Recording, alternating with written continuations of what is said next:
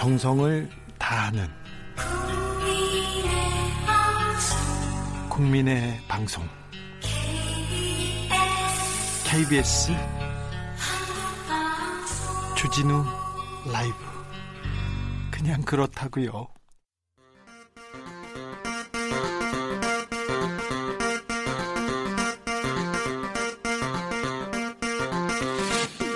주진우 라이브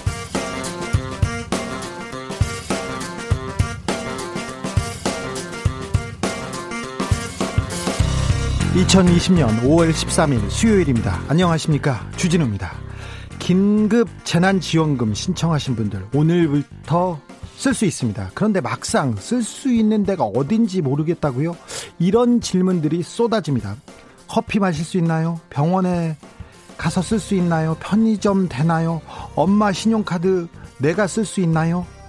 재난지원금에 대한 궁금증들 척척박사 안진걸 민생경제연구소장과 함께 풀어보겠습니다.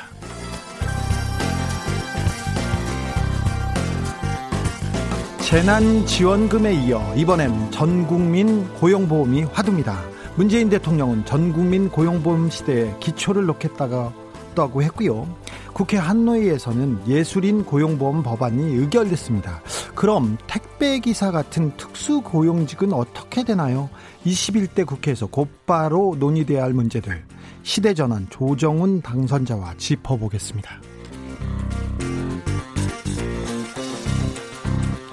박근혜 정권 당시 청와대가 세월호 참사 최초 인지 시각을 조작한 정황이 드러났습니다. 2014년 4월 16일 오전 9시 19분 박근혜 청와대는 YTN 뉴스 속보를 보고 사건을, 사건을 최초 인지했다 이렇게 발표했는데요. 오늘 사회적 참사 특조위가 입수한 자료에 따르면 청와대 위기관리센터는 오전 9시 19분에 이미 국가안보실, 정무 국정기획수석 등에게 어, 이 상황을 전하는 문자 메시지를 발송했다고 합니다. 왜 속였을까요? 왜 속여야만 했을까요? 관련 내용 주스에서 짚어보겠습니다. 나비처럼 날아 벌처럼 쏜다. 여기는 주진우 라이브입니다.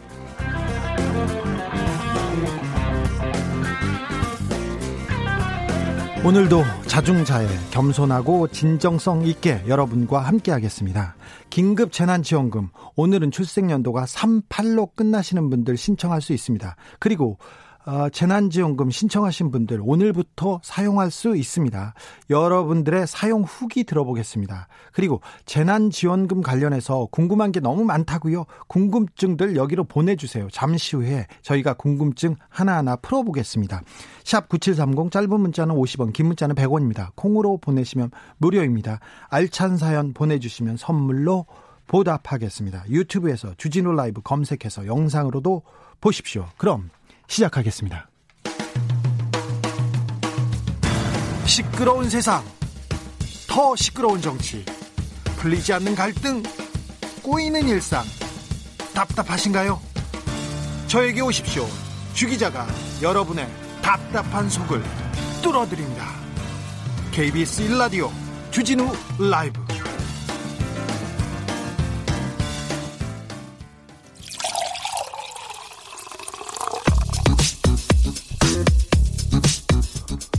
만 가지 뉴스 중 진짜 중요한 뉴스만 쭉 뽑아냈습니다. 주 라이브가 뽑은 오늘의 뉴스 주스.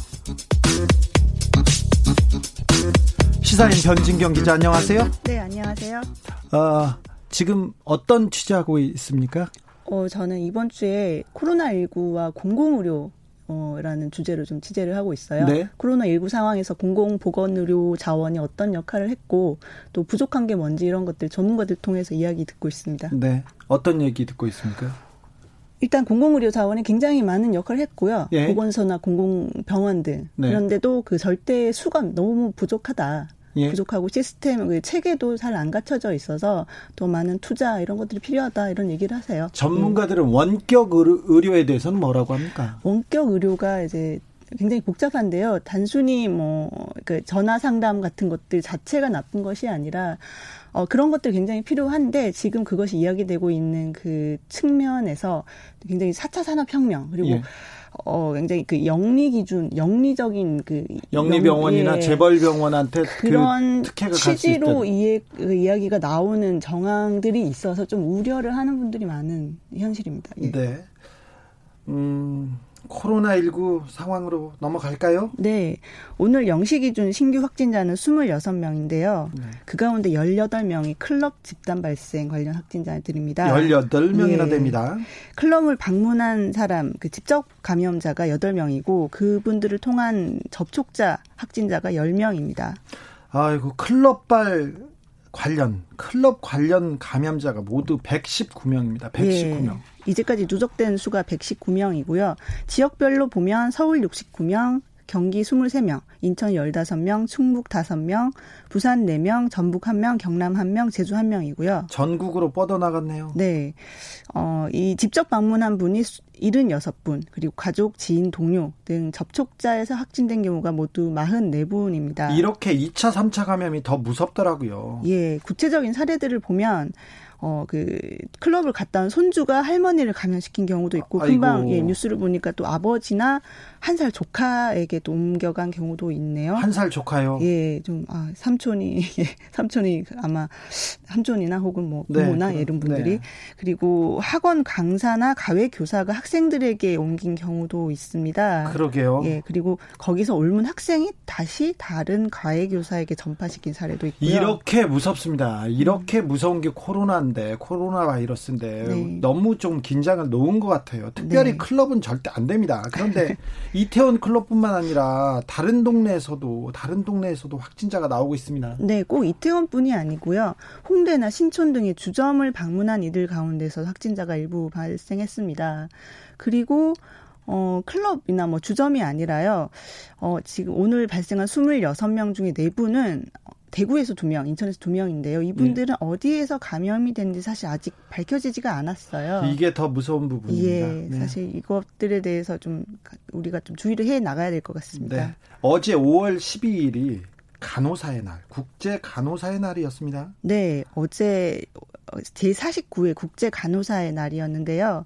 지금 전 세계 간호사들이 그 정말 코로나19 때문에 고생을 많이 하고 계시잖아요. 진짜 막중한 책임을 맡고 예, 있기도 하죠. 예. 거기에 대해서 그 프란치스코 교황이 전 세계 간호사들에게 교황 어, 경의를 표했습니다. 예. 예, 특별 메시지를 발표했는데요.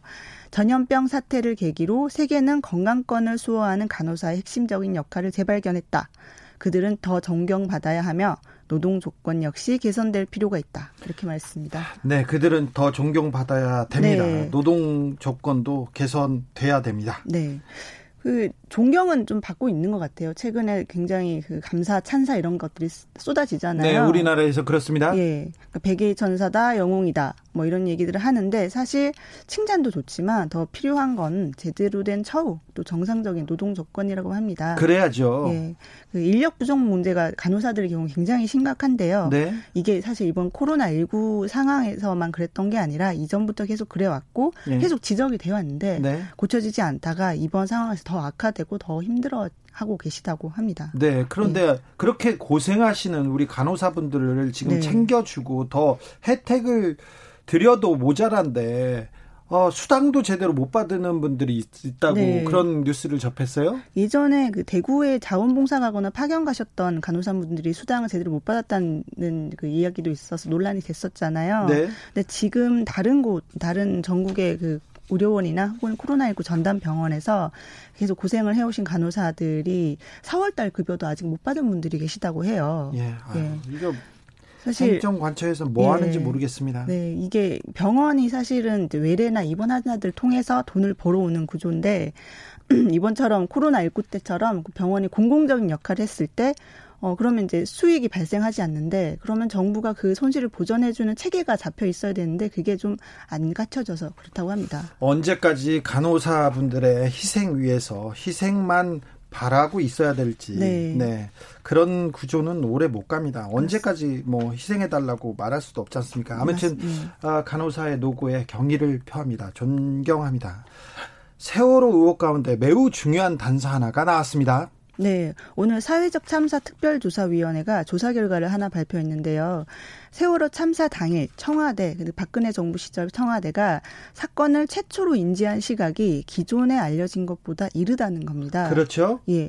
박근혜 청와대는 2014년 4월 16일 오전 9시 19분 YTN 뉴스 속보를 통해서 세월호 사고를 최초로 인지하고 9시 24분 이를 청와대 내부에 전파하고 그 이후에 뭐 초동 조치 등을 수행했다 이렇게 주장을 했는데요. 끊임없이 이 주장을 반복했습니다. 네네. 기억하시죠? 김기춘 전 청와대 비서실장이 나와서 모릅니다. 모릅니다. 우린 뉴스를 보고 알았습니다. 네. 알았습니다. 그랬는데 청와대가 이렇게 중요한 사건을 뉴스 속보 보고 알았다니 참 어처구니가 없었는데 끝까지 입을 맞추고 모릅니다, 모릅니다 했어요. 네. 그 검찰과 법원도 사실 그걸 전제로 수사나 재판을 진행해 왔거든요. 네. 그런데 톡조이가 조사를 해 보니까 9시 19분 이전에 사건을 인지한 정황이 있다는 겁니다. 네. 청와대 위기관리센터가 참사 당일 9시 19분에 이미 국가안보실 전원 전원과 정무수석, 국정기획수석 등 총 153명에게 상황을 전파하는 문자 메시지를 발송했다는 겁니다. 적어도 9시 19분 전에는 알고 있었네요. 그러니까요. 9시 19분에 뉴스를 보았다. 근데 9시 19분에 153명에게 문자를 보냈다. 이게 좀 말이 안 되잖아요. 네. 예. 왜 그럴까요? 이해가 되지 않습니다. 왜 네. 그랬을까요? 그 왜 그랬을까 이유를 이제 그 특조위 상임위원 그 문호승 상임위원이 추측하시기를 음. 어 김기춘 전 비서실장 등 수사 요청 대상자들이 원래 발표됐던 그 시각 이전에 사고를 인지했을 걸 어, 했다는 걸 인정할 경우에는 네. 긴박한 상황에서 신속한 대처를 하지 못했다는 비판이 거세질 것을 우려했던 것으로 보인다. 네. 예. 어, 그 상황에서 어, 기억해 보십시오. 최 최순실 씨, 최서원 씨를 불렀어요. 그리고 미용사도 불렀고요. 아이들이 바다, 차디찬 바다에 지금 가라앉아 있는데, 아, 우리 대통령께서 그랬습니다. 그랬던 네. 과거가 떠오릅니다. 예, 조금 더 빨리 알았다라고 하면 사실 더 빨리 대처를 했어야 했는데 그것을 하지 않았기 때문에 더 빨리 알았다는 걸 계속 가리려고 했던 게 아닌가 이런 의혹들이 계속 나오고 있는 거고요. 네. 어, 여기에 대해서 4.16 음, 세월호 참사 가족 협의회 그 측에서는 누가 이런 허위 보고를 올렸고 또 왜 이렇게 조작을 해야 했는지 낱낱이 밝혀내야라고 내야 한다라고 말했고요. 예. 네. 특조위는 이를 토대로 그 김기춘 전 대통령 비서실장 또 김기현 전 국가안보실 차장 등 4명을 검찰에 수사 요청하기로 했습니다. 아, 세월호와 관련해서는 아직도 밝혀야 할 사건 사실들이 너무 많습니다. 왜 구조하지 않았을까요? 왜 해군과 해경은 구조하지 않고 철수했을까요? 왜 이준석 선장은 해경 집에 갔을까요? 왜 그때 CCTV는 지워졌을까요? 아, 하나씩 하나씩 그 우리가 밝혀야 될 숙제는 숙제는 해야 된다고 생각합니다. 음, 그래야 된다고 생각합니다. 아, 걱정하던 대로 걱정하던 대로 4월 취업자 수가 큰 폭으로 감소했습니다. 저희 어, 주진우 라이브에서 어, 라이브 비데이 시절부터 계속 일자리가 문제다. 일자리 얘기를 계속 네. 해오고 있습니다. 청와대 어, 수석이 오셨고 고용노동부 장관이 오셔서 일자리에 일자리에 관해서는 특단의 대책을 내놓았는데 이렇게 이 취업자 수가 큰 폭으로 감소한다는 걸 알고 있기 때문에 앞으로 오, 오는 미래가 이렇게 어둡기 때문에 저희가 강조한 건데요. 아, 생각보다 좀 더했습니다. 네. 오늘 통계청이 2020년 4월 고용 동향을 발표했는데요. 그 우려했던 바가 그대로 통계에 담겼습니다. 예. 많은 분들이 실제로 일자리를 잃었어요.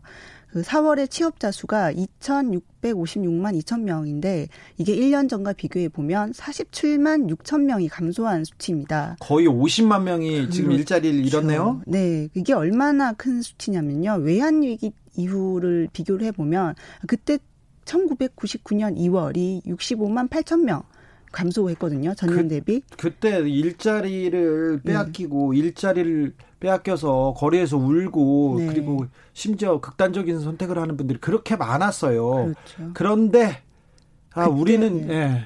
그때하고 비슷한 상황이라고 네, 볼수 있네. 그때 이후 최대 감소폭이라고 하니까 실제 네. 외환 위기 이후 최대 경제 위기란 말이, 말이 이게 과장이 아닌 겁니다. 네. 예. 자세히 또 통계를 들여다 보면요. 피해를 더 많이 본 그 계층들이 드러나요. 예. 정규직보다 비정규직의 감소폭이 훨씬 컸어요. 아이고 아픕니다. 예.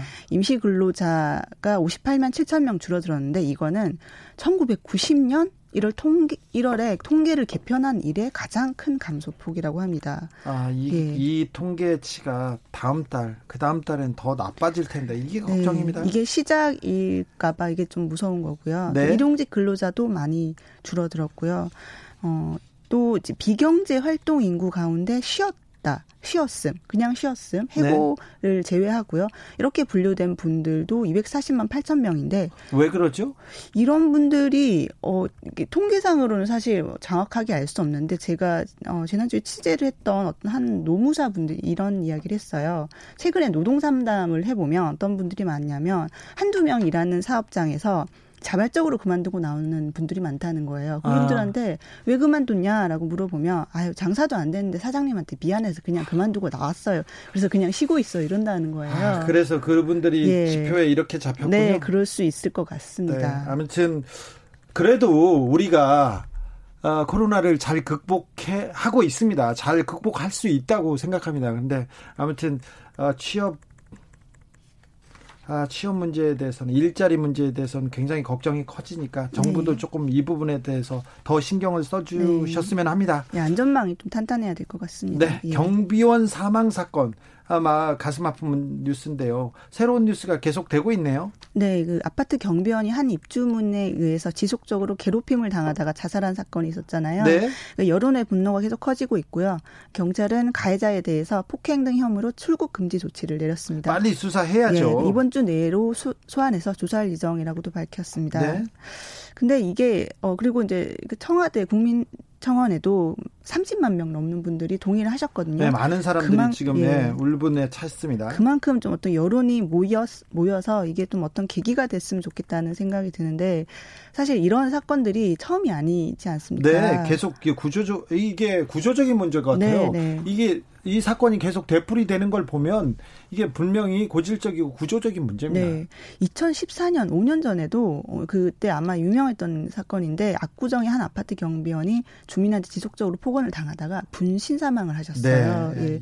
그리고 오늘은 어떤 그 1심 판결이 나왔는데 그 내용이 뭐냐면 서울 송파구의 한 아파트에서 진, 진입로 차단 업무를 하는 경비원에게 한 운전자가 나와 어, 그 폭언을 막 퍼부었어요. 네가 얼마나 잘나서 이런 아파트에 근무하냐. 급여도 뒷골이만큼 받으면서 뭐 이렇게까지 일을 하냐 등등 이런 폭언을 하면서 행패를 부려서 그래서 판결이 어떻게 예, 나왔습니까? 벌금 500만 원 형을 받았습니다. 벌금 500만 원. 예. 근데 이런 사안 사안에 대해서 다 하나하나 뭐 가해자를 처벌하고 이런 것도 굉장히 중요한데 사실은 어이 경비원분들이 이런 갑질에 계속 버텨야 하는 이유가 있거든요. 해고가 너무 쉽기 때문이고 네. 안전망이 없어요. 그런 그런 구조, 고용 구조 자체가 좀 바뀌어야 될 것 같고 그게 이번 기회를 통해서 좀 바뀌어졌으면 좋겠습니다. 어, 모든 자살 자살은 사회적 타살이다 이렇게 주장하시는 분도 있는데요. 이 문제는 사회적으로 어, 안전망을 너무 느슨하게 해서 자꾸 경비원 우리 어르신들이 한 분 한 분 돌아가시는 그런 뉴스가 계속 확 어, 계속 재생산되는 것 같아 마음이 아픕니다. 여기까지 듣겠습니다. 네, 감사합니다. 주스 시사인의 변진경 기자 함께했습니다. 감사합니다. 네, 감사합니다. 교통정보센터로 가겠습니다. 김한나 씨. 주진우 라이브.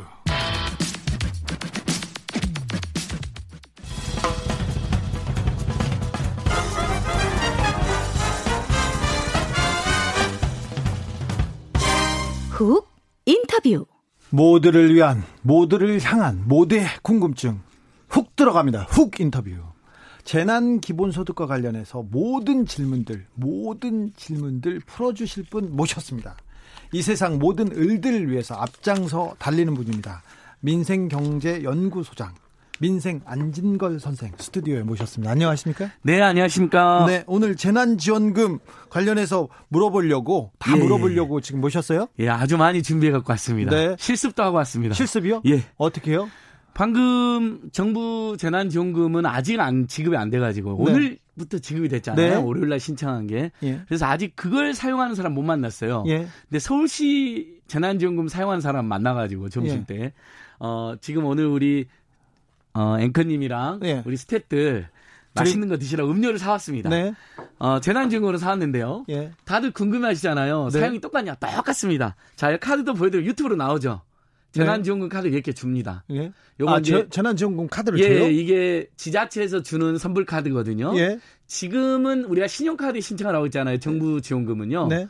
정부를 이렇게 신용카드로 받으려면 어, 선불 카드 받는 다음 주 월요일 좀만 기다리시면 됩니다. 그래요? 그러니까 방법이 두 가지인데 자 기존의 신용카드에 현금처럼 포인트로 들어오는 것은 네. 월요일부터 신청을 했잖아요. 예. 그래서 오늘 이틀 지난 오늘부터 입금이 쓰기, 됐어요. 예, 쓰기 시작했죠. 지금 아침부터 썼다는 분들의 제보가 지금 곳곳에서 올라오고 있죠. 네. 기존의 신용카드 사용하고 똑같다. 예. 하나도 다르지가 않다. 잔액도 표시해 준다는 것이고요. 그러니까 그 음. 신용카드에 돈을 지금 쏴준 거네요, 예, 정부에서. 월요일 날, 화요일 날 신청하신 분들 네. 오늘 0시부터 새벽 0시부터 사용 가능해 어, 1위는 40만 원, 네. 4위는 100만 원이 들어와 있는 거죠. 네. 단 세대주 카드로. 세대주 카드로. 세대주 카드입니다.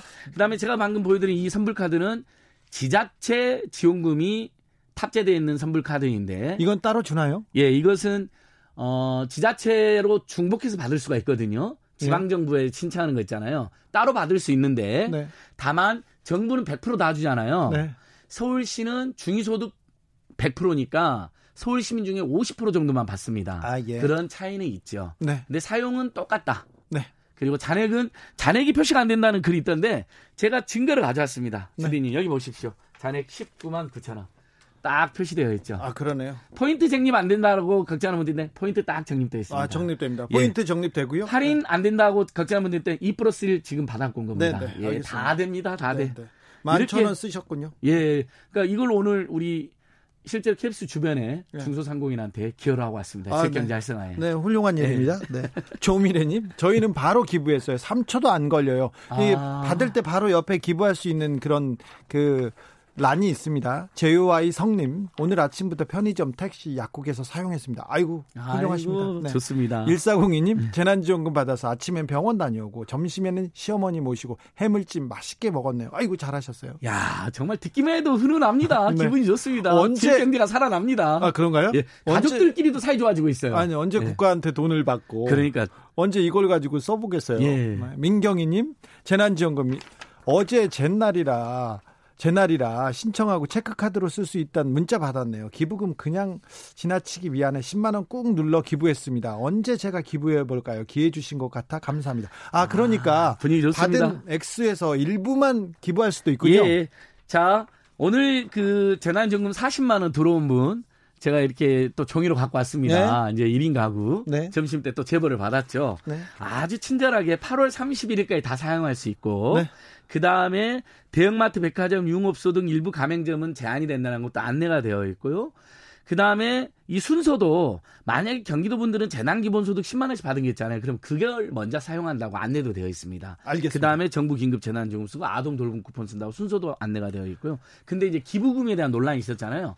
이렇게 주디한테 또 제가 갖고 왔습니다. 네. 자 보시면 기부금을 동의하는 코너가 네. 그 재난지원금 받는 개인정보 제공 코너하고 한 페이지에 있습니다. 네. 그래서 실수로 모두를 눌러버리는 분들 있잖아요. 네. 그래서 본의 아니게 기부를 한 거로 돼 있어서 민원이 발생했는데 이 부분은 그날 밤 안에 돌려주는 거로 바뀌었고 지금 제가 정부에도 문제 제기를 해서 창을 달리하는 것으로. 네. 그냥 그러면 본의 아니게 기부하는 일이 없어지는 것이죠. 네. 네. 어, 질문이 세도하고 있어서 바로 질문으로 예, 네. 돌아가겠습니다. 4627님. 재난지원금 세대주에게만 발급되는데 저 같은 경우 대전에 거주 중이고 식솔들은 부산에서 생활 중입니다. 정작 애들이 써야 하는데 참 난감합니다. 방법이 있나요? 예, 세대주가 이제 받아가지고 애들이 필요한 것을 사서 갖다 주거나 네. 아니면 이제 식구들 만나잖아요.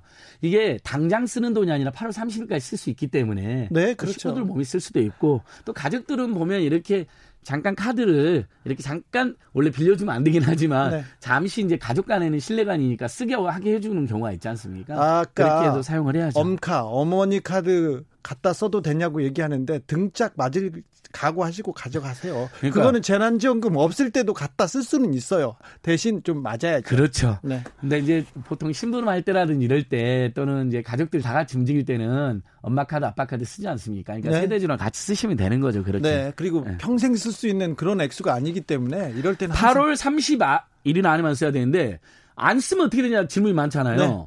기부되는 걸로 아는 분이 있는데 아닙니다. 기부 안, 안 쓰면 소멸이고 국가 지방 정부로 반납됩니다. 반납이요? 그러니까 사안의 성격은 비슷합니다. 만약 기부를 해가지고 고용보험으로 쓴다는 거잖아요. 일자리 기금으로 다른 네. 분들 어려운 분들 그렇게 기분 좋게 할 수가 있는 거고 소득공제 15%를 받습니다. 네. 근데 그냥 안 써버리면 국가로 반납되니까 세금으로 반납해서 좋은데 쓰여지긴 하겠지만 소득공제가 안 되고 그런 원하는데 기부가 안 되는 그러니까 그런 차이가 다른 있네. 나라 다른 분들 어려운 일자리를 지원하는 대로 기부가 안 되는 것이죠. 어, 심영선님이 민생 전문가 안진걸 소장님 너무 멋져요. 뱃살까지도 정신 차리십시오. 네. 심영선 씨 정신 차리세요. 예, 살 빼야 됩니다, 선생님. 박상우님 기부하는 게 좋은 건가요? 아니면 열심히 사용해서 지역 경제에 도움을 주는 게 나을까요? 이거 엄마가 좋냐 아빠가 좋냐랑 비슷한 질문인데요. 네. 저는 기본적으로 기부를 하던 동네 쓰던 둘 다 좋은 일인데 네. 우리 마음 가는 대로 하자는 겁니다. 네. 예를 들면 억지로 부담 느끼고 분위기 때문에 기부할 필요도 없다고 보고요. 예.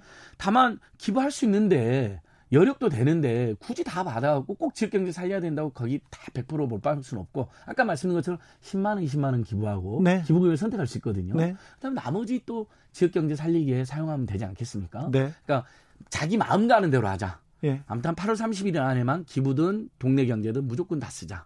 예, 예 제 주변에서는 또이 아, 돈을 그냥 기부하지 말고 돈을 모아서 우리가 돈을 좀 더 내서 아, 몇 명만 모아도 의미 있는 기부처를 찾을 수 있을 거다 해서 주변을 좀 둘러보고 기부를 하자 이런 이런 또 예, 맞습니다. 어, 이런 또 협의도 나오고 일부 있어서 일부 시민사회단체에서도 반은 사용하시고 예. 반은 예를 들면 비정규직들이나 사회적 약자들이나 어떤 일자리나 또는 그 병원 기금 이런 예. 걸로 내자 이런 캠페인도 하던데요. 정말 자기 마음 가는 대로 곳곳에 좋은 데도 쓰시고 지역 경제 쓰시면 좋을 것 같습니다. 이런 고민도 네. 굉장히 좀 훌륭한 고민들인 것 같아요. 아, 그럼요. 네. 대한민국 민주공화국 공동체가 나날이 저는 발전하고 성숙하고 있는데 이번 재난지원금 이슈에서도 처음에 하위 50%만 주네 70% 주는 논쟁이 있었잖아요. 근데 우리 국민들이 논쟁해 보니까 이게 재난상에서 모두가 받는 게 좋다라고 딱 동의 그 공감해 주셔서 그렇게 지금 네. 지금 되고 있는 거거든요. 네. 그러니까 정책도 우리 국민들이 바꾼 겁니다. 네. 더 좋은 방향으로. 네. 네. 우리 안진걸 소장은 너무 너무 말을 잘해가지고요. 너무 말을 잘해서 약장사 아, 같아요. 아, 말 떨려서 그렇습니다. 떨린다고 말을 그렇게 막 합니까? 빨리 잘합니까? 아니, 하나라도 빨리 좋은 정보를 알려드리려고 우리 국민들께. 그런가요? 예, 그럼 예, 다음 질문으로 예. 넘어가겠습니다. 2140님 아내하고 둘인데 60만 원 안 주고 52만 3천 원 주던데요. 이거 왜 그래요? 아, 그건 도저히 동의가 안 되는데요. 1인 40, 2인 60, 3인 80, 4인 100만 원 딱 정해져 있는데요. 그래요? 예, 이건 정해져 있습니다. 제가 보기에는 아! 그 경우는 뭐냐면요. 어, 특정 광역 시도에서는 이미 지급한 재난지원금에서 그걸 반영해 가지고 비율이 일부 차감됩니다. 그러니까 아, 예. 정부 돈이 100, 서울 서울은 서울시는 예를 들면 100%를 둘 다 받습니다. 네. 어, 한 사람이 30만 원을 받았다. 서울시가 준 33만 원을. 근데 정부가 준 100만 원, 그 1인 가구잖아요. 그럼 60만 원, 똑같이 60, 40만 원이잖아요. 40만 원이 100% 들어오는데 경기도는 비율이 87%를 중앙 정부가 내고 13%만 지자체가 내는 걸로 되어 있어서 약간 헷갈리는데 좀 깎여서 들어옵니다. 딩동댕? 네. 네. 맞, 맞아요. 제가 이거 안진걸 소장이 못하면 제가 이 얘기를 맞아요. 하려고 지금 했는데 아유 정답입니다. 그러니까 일부 시도에 따라서는 그, 그 14.3조나 되는 이번에 재난지원금 비율을 조성할 때 지자체가 2.1조를 냈거든요. 네. 그것이 일부 지자체는 어, 일부 차감했다 이렇게 예. 이해하시면 될 것 같습니다. 다만 그 지방 정부가 주는 10만 원이나 20만 원 이런 건 그대로 들어오니까 네. 어, 전체적인 이득이 됩니다. 네. 예. 땅콩 아범님 안녕하세요. 집사람이 경기 재난 카드를 분실했는데 어떻게 하나요? 분실하시면 재발급 됩니다. 바로 됩니까? 예, 주민센터로도 발급하시고요. 네. 우리 이제 이번 정부에서 주는 거는 신용카드이고 그 다음에 지자체 주는 것은 아까 말씀드린 선불카드라고 그랬잖아요. 네. 그거 다 주민센터나 신용카드 회사로 신청하면 분실카드 다시 나옵니다. 네. 예. 이제 안지걸 소장이 너무 잘 맞춰가지고 좀 고난도 문제로 높여보겠습니다. 예. 고난도 질문으로 5180님 질문입니다. 재난지원금 세대주 카드로만 수령하면 집에서 살림하는 집사람은 어떻게 쓰나 이것 때문에 싸웠다 이런 분들이 있습니다. 예, 저는 그래서 네. 모든 권력을 이미 애기 엄마한테 넘겼기 때문에 예. 아무 네. 문제가 없습니다. 네. 저는 제가 오늘 여기 오기 전에 또 실험을 해봤어요. 네. 신청해봤어요. 바로 안 된다고 돼요. 네. 세대주가 아니라고 되어 있어요. 그러니까 정보가 다 세대주가 아닌지 벌써 신용카드사고 정보하고 교류를 해놨습니다. 예. 근데 이제 이 경우는 어 세대주가 받았잖아요. 근데 주로 살림은 집에 있는 아내나 남편이 하는 문제가 있기 때문에 남편한테 돈을 내놓으라고 하면 될 거 아니에요. 돈으로 받거나 같이 쓰시면 되는 거죠. 그렇죠. 그다음에 이제 사실은 원칙적으로는 시험과는 아까 말씀은 대여할 수 없지만 네. 보통 실내 공동체 내에서 경제 공동 내에서는 소규모 단위에서 같이 쓰지 않습니까? 예. 잠시 예. 빌려준다거나 실내 관계에서 그렇게 사용하면 되는 거죠. 1481님이 아들이 군인인데 포함 안 되나요? 당연하죠. 세대주죠. 아들 지금 우리 집에 있잖아요. 그래 아니 군인이요. 예. 네. 그러니까 그건 받아요? 우리가 받죠. 예. 아들은 군대 국가에서 이렇게 보호하고 있는데도 아, 그래도 지금 세대원으로 되어 있고 아들 아드님 아직 우리가 군대를 안 보내봤지만 어떻게 네. 됩니까? 다 뒷바라지하고 비용이 들지 않습니까? 네. 휴가 나오면 또 왕창 먹습니다. 네, 많이 맛있게 사줘야죠. 네, 예. 알겠습니다. 어유 거기까지 포함이 됩니다. 자식이 딴 데 살고 있으면 그 세대원으로 대부분 포함이 됩니다. 네. 왜냐하면 피부양 가족으로 우리가 어, 주민 그 건강보험 내주고 있잖아요. 다만 건강보험까지 분리되어 있는 자식은 주소지도 분리되어 있다. 그러면 세대주가 따로 받습니다. 외국에 네. 나가 있는 그 자녀가 외국에 나가 있지 않습니까? 다, 다 세대원으로 들어옵니다. 들어옵니까? 주민등록부에 세대원으로 되어 있지 않습니까? 안, 안 들어올 것 같은데. 아니요. 그 주민등록부에 세대원으로 되어 있잖아요. 네. 이게 3월 29일 기준이거든요. 네. 그 주민등록부에 우리 아들 잠깐 유학가 있지만 들어와 있다. 네. 그러면 돈이 3인이면 80만 원 나오는 겁니다. 네. 군대 갈 수도 나옵니다. 다만 아들인데 결혼 안 했어. 예. 근데 이 아드님이 주소도 옮기고 자기 직장 보험으로도 피, 그러면 이제 세대가 분리되는 겁니다. 아, 그렇죠. 다만 부모님은 모시고 우리가 부모님을 모시고 살면 부모님 세대도 당연히 들어오고요. 네. 아들인데 철이 없어요. 클럽 가고 네. 막 그래요. 그래도 줍니까?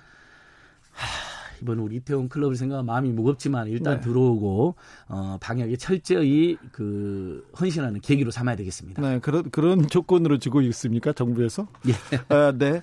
어, 8909님, 재난기금 인터넷에서 사용 못하나요? 자, 정부 지원금 인터넷과 공과금이 안 됩니다. 이것 때문에 약간 논란이 있던데요. 너무나 당연한 이치입니다. 왜냐하면 이번 코로나19로 온라인 업체들은 대부분 매출이 급상승했습니다. 아. 어려워진 건 오프라인 매장이고 중소상공 매장이잖아요. 지역 상권. 네. 예, 그래서 온라인을 사용 못하니까 서운하시고 조금 불편하긴 하지만 제도의 취지를 이해해 주셨으면 좋겠습니다. 예. 오프라인 사용하는 게 맞고요. 실제 막아놨고 온라인. 두 번째 공과금 내고 싶어 하시던데. 공과금 안 되나요? 공과금을 문, 쓰시면 네. 지역 경제 살리는데 돈을 못 쓰게 되잖아요. 아. 그러니까 가정 경제 생각해 보면 공과금 쓸 돈 따로 있고 식료품비 따로 있는 거 아니거든요. 네. 그러니까 현금으로는 공과금을 쓰시고 나머지 이제 식료품비라든지 모든 생활비는 이 재난지원 카드로 쓰시면 되겠습니다. 아, 예. 네 그런 꼼꼼한 배려가, 예, 배려가 굉장히 있습니다. 있습니다. 광역시도 다니면서 써놓기 한 것도 그겁니다. 만약에 우리 국민들이 서울을 많이 왔다 갔다 하시잖아요. 경기도나 범수도권 분들이 서울에 와서 다 쓰고 가면 그것도 문제네요. 예. 충청부터 충청남도 이 범수도권 분 지역 경제는 그만큼 매출이 안 나오게 되는 거거든요. 그래서 백화점을 그래서, 막아놨고요. 그래서 광역시도하고 백화점 대형 광역시도 기준이 있고 백화점 대형마트 온라인 공과금 유흥업소 다섯 개를 대표 막아놓은 겁니다. 어, 보험료하고 통신비까지도. 9988님, 대형마트에서만 쌀을 팔아요. 그래서 쌀을 못 삽니다. 쌀집이 따로 없잖아요. 걱정입니다. 방송 좀 해주세요. 용인에서 예, 이렇게. 동네 마트 가면 쌀 다 팝니다만, 네. 이제 동네 마트가 예전에 대형마트나 SSM이 들어가고 다 붕괴된 상권이 네. 있습니다. 조금 불편하시겠지만, 어, 좀 중장거리로 가셔가지고 마트에 사갖고 오시면 됩니다. 네. 다만 대형마트에서도 그 중소상공인들이 임대 매장에서는 어, 사용이 가능하거든요. 근데 네. 쌀은 임대 매장이 없죠. 보통 제가 이것도 마트 점검이니까 이러면 약국이라든지 조그만 떡볶이 가게라든지 또는 식당은 임대 매장들이 있습니다. 이런 데는 사용이 가능해요. 네. 일반 그 대형 마트나 백화점은 사용이 안 됩니다. 네. 2303님이 외국에 있는 아들은 검색해 보니까 포함이 안 돼 있더라고요. 이렇게 하는데 외국 거주 세대원은 포함이 안 된다는 메시지가 있습니다. 그러면 아니 그러니까 지금 정부 기준으로는 네. 3월 29일 기준으로 주민등록표에 세대주, 세대원 이거로 되어 있거든요. 네. 근데 만약에 주민등록이 옮겨가 있다. 주민등록을 외국으로 네. 옮겨가지 않는 유학생들이 많거든요. 그러니까 그 만약 옮겨져 있다. 예를 네. 들면 그러면 안 될 수도 있겠습니다. 그러니까 지금 이 경우의 수가 너무 많아가지고 네. 아마 제가 말씀드린 것 중에 일부 부정확한 게 있을 수 있거든요. 그런 부분은 반드시 교정하겠습니다. 아, 저도 아, 바로 체크하겠습니다. 그렇게 하겠습니다. 네. 그리고 음. 지금 오, 오프라인은 아직 나오지도 않았잖아요. 네. 지금은 어, 올 하수 딱 3일 온라인으로 신용카드만 지금 신청을 하고 있는 거거든요. 그렇죠. 더 많은 분들이 지금 뭘 기다리고 있냐면 5월 18일부터 은행하고 주민자치센터에 가서 직접 받는 예, 오프라인으로 이제 그게 직접 받는 카드. 예, 선불 카드나 그다음에 지역 사랑 상품권을 어, 직접 받게 예, 온라인으로 받거나 이걸 네. 이제 할 수가 있습니다. 예. 네. 음, 대학병원에서 사, 용할수 있나요? 이 렇게 병원 다 사용 가능합니다. 아, 네. 예, 그러니까 네거티브만 기억하시면 될 것 같아요. 안 되는 데만 대형마트, SSM, 백화점, 온라인 그 대형 전자 판매점 있잖아요. 뭐뭐 네. 마트 그 있잖아요. 전자 그 대, 네. 기업들이 파는데 유흥업종, 마사지, 골프장, 노래방, 복권점, 성인 상품권, 기금속 이런 데만 안 됩니다. 세금, 면세점, 보험업, 교통비, 통신비. 안소장님. 빼고는 대부분 됩니다. 네. 재난 기본소득 일타 강사 같아요. 예, 예. 아니 저는 이거 저희들이 주장한 제도거든요. 아 그렇군요. 그 하위 50%만 준다고 했을 때 아니다. 중앙 정부는 100% 모두게 주고 모두가 힘들었기 때문에 그래서 경제를 살리고 가게도 도와주고 지방 정부가 어려운 분들한테 추가로 주면 형평성 문제도 해결이 된다. 네. 그래서 그런... 서울은 중복이 되니까 실제 서울은 중앙정부 100% 지방정부 준 100% 받고 있거든요. 네, 그래서 그... 안진걸 수장이 이렇게 깊이가 있습니다.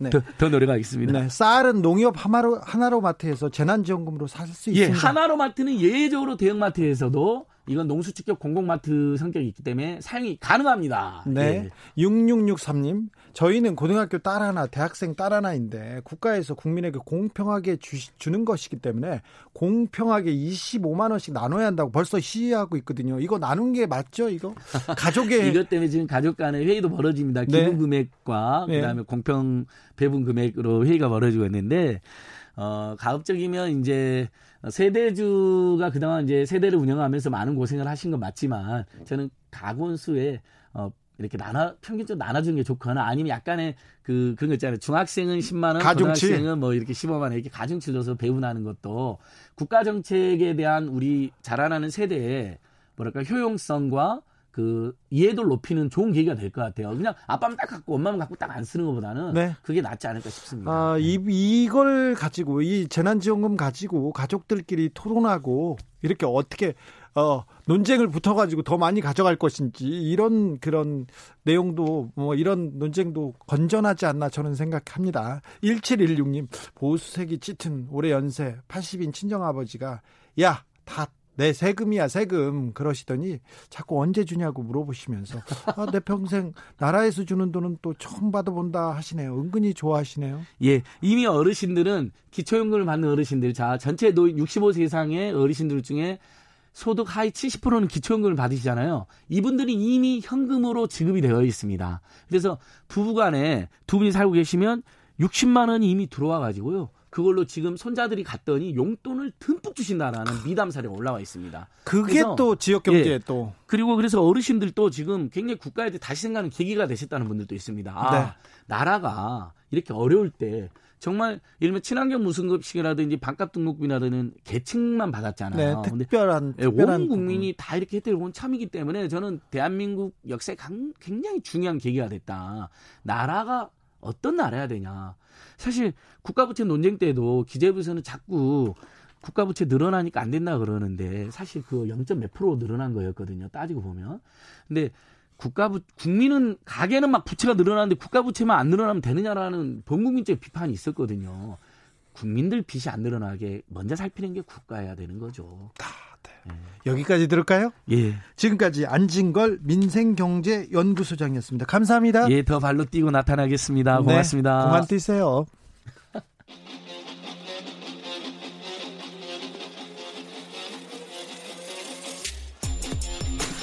진짜가 나타났다. 악마 기자 주 기자가 전해주는 지옥에서 온 실사. 주진우 라이브.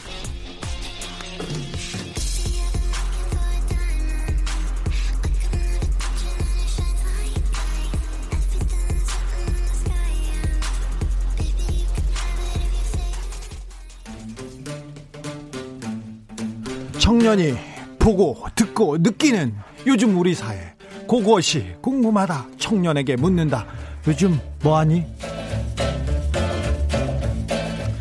수요일은 청년이 보는 정치 시사평론가 오창석 씨와 함께합니다. 어서 오세요. 네, 안녕하세요. 오창석입니다. 네, 요새 어떻게 지내세요?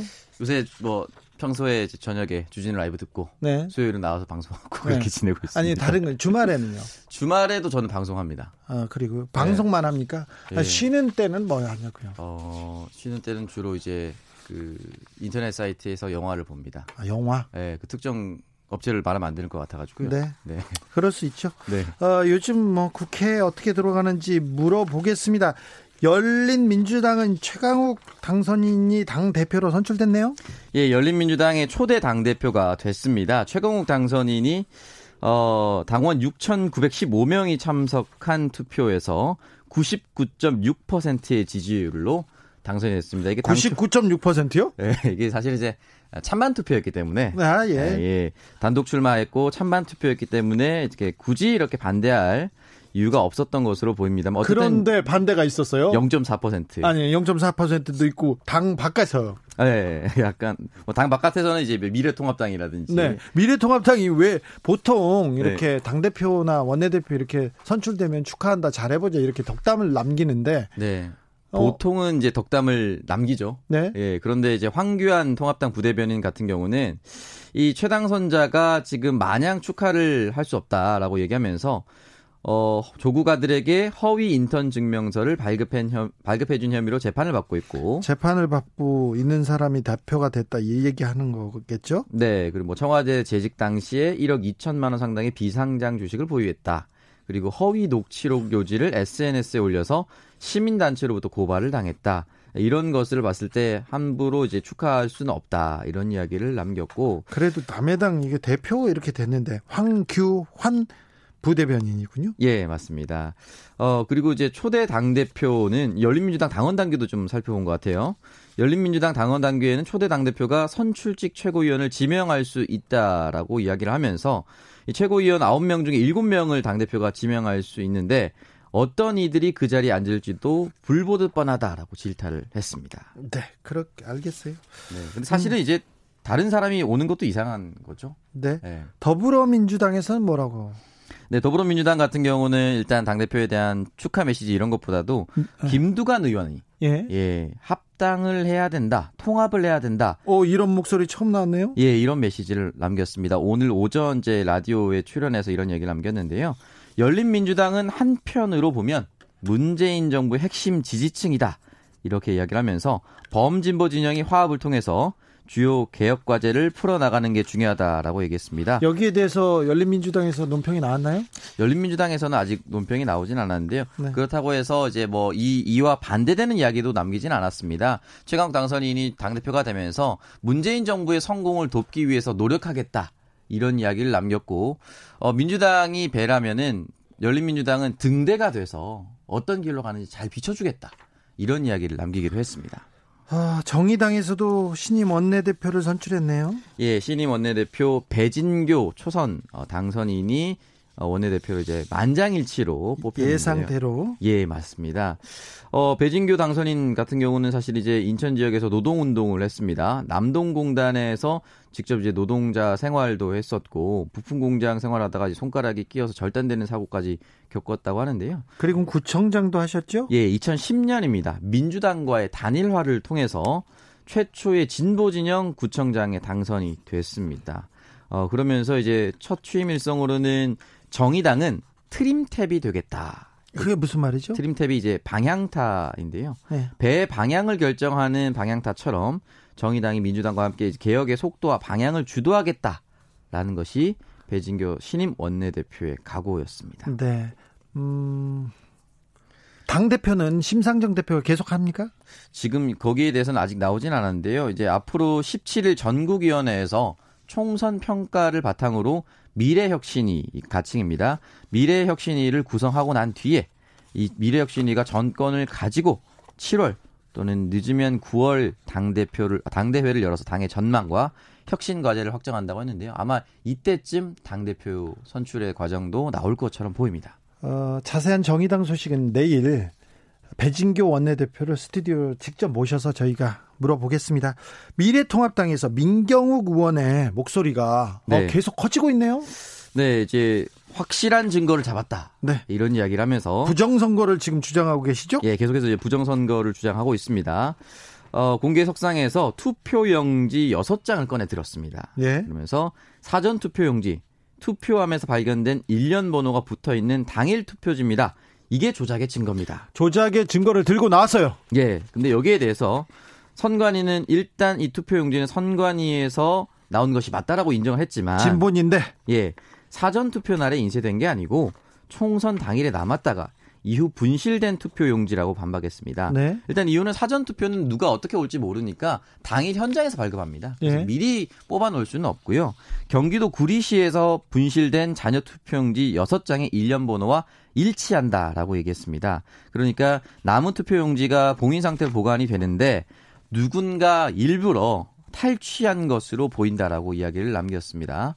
그렇기 때문에 일단은 사실 1차적으로는 선관위에서 이 보관을 잘못한 책임도 분명히 저는 있다고 있죠, 있죠. 네. 선관위가 이거 이게 왜 밖으로 나온 것도 문제고요. 그리고 왜 여섯 장의 자녀 투표용지가 있었는지도 좀 의아합니다. 예, 그래서 여기에 대해서는 분명히 선관위 스스로도 사태를 살펴봐야 할 것 같고요. 다만 이 여섯 장이 남아 있었다라고 해서 이것이 무슨 사전 투표 조작의 증거로서는 볼 수가 없다.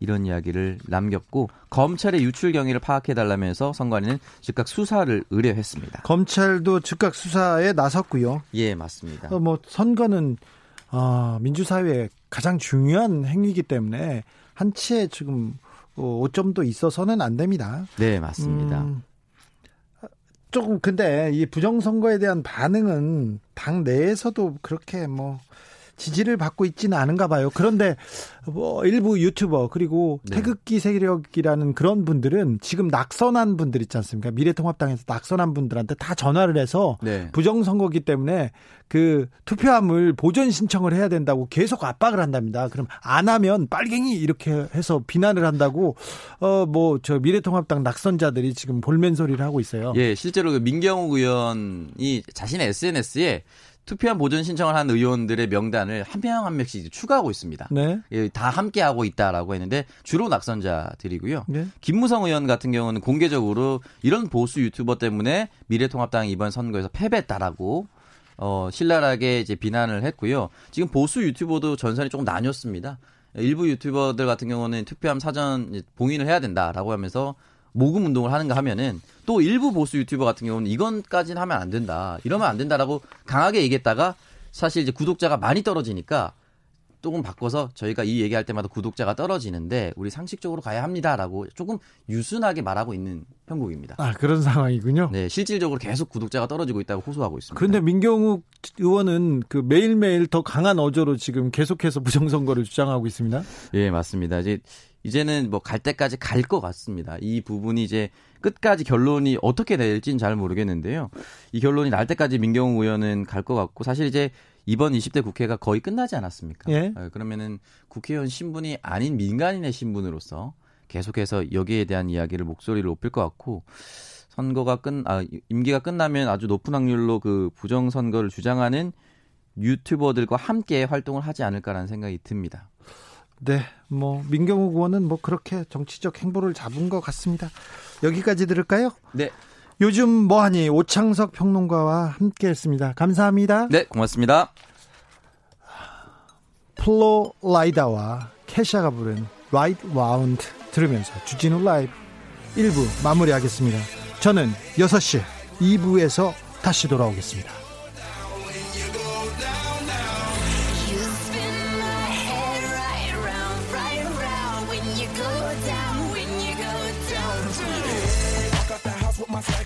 That I got places to go.